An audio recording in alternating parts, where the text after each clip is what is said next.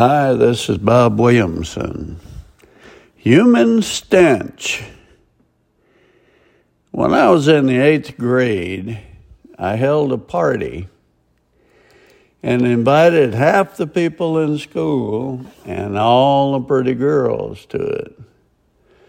My next door neighbor, Joel, was a shy introvert. I was about his only friend, was always trying to get him in with my other friends.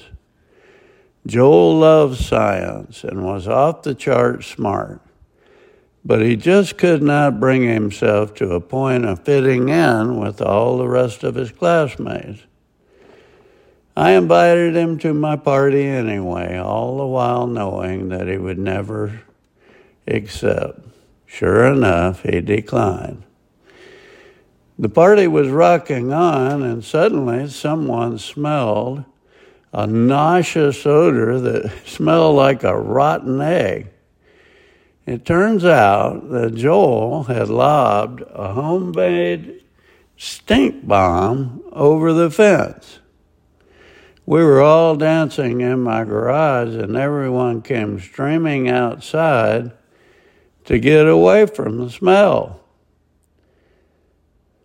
It never did affect my friendship with him because I knew that he was just trying to get attention in the only way that he knew how. The other kids at school were not as amused and made a point to avoid Joel at all costs from that point on. He got his attention all right, but I'm not sure that's the kind of attention that he wanted. The other day, a friend told me that he is now an atheist. He states that he does not believe in God. Personally, I do not believe in atheists. Touche. To deny the existence of God is foolish, and the Bible calls anyone who does so a fool.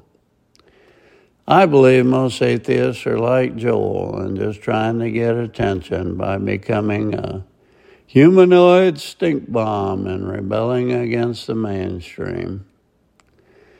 Many are pseudo intellectuals who harp on their academia, but even Einstein and Hawkins did not deny the existence of a superior being and intelligent design.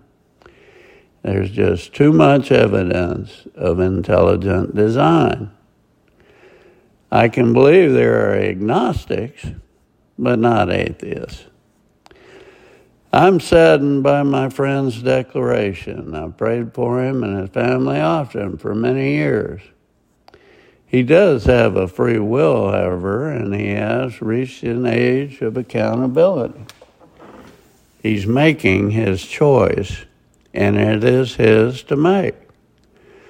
The Bible tells us that part is that part from God, that apart from God, I'm sorry, he will spend eternity separated from Him and all that is good.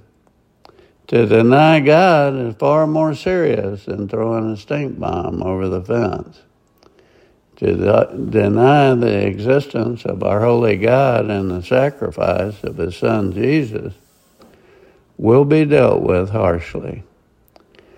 With so much at stake, I hope he will revisit his belief system before that day arrives. He has nothing to base his belief system on but his gut feeling.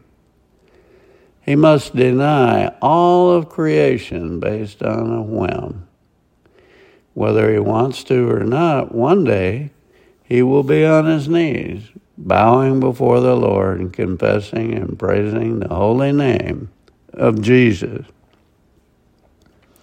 He can do it in this life and go to paradise, or do it at the judgment prior to departing for hell.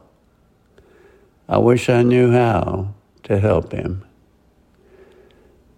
But I am convinced some folks will refuse our best efforts. Nonetheless, I keep trying. Romans 14:11. For it is written, As certainly as I live, declares the Lord, every knee will bow to me, and every tongue will praise God. This is Bob Williamson. Thanks for listening.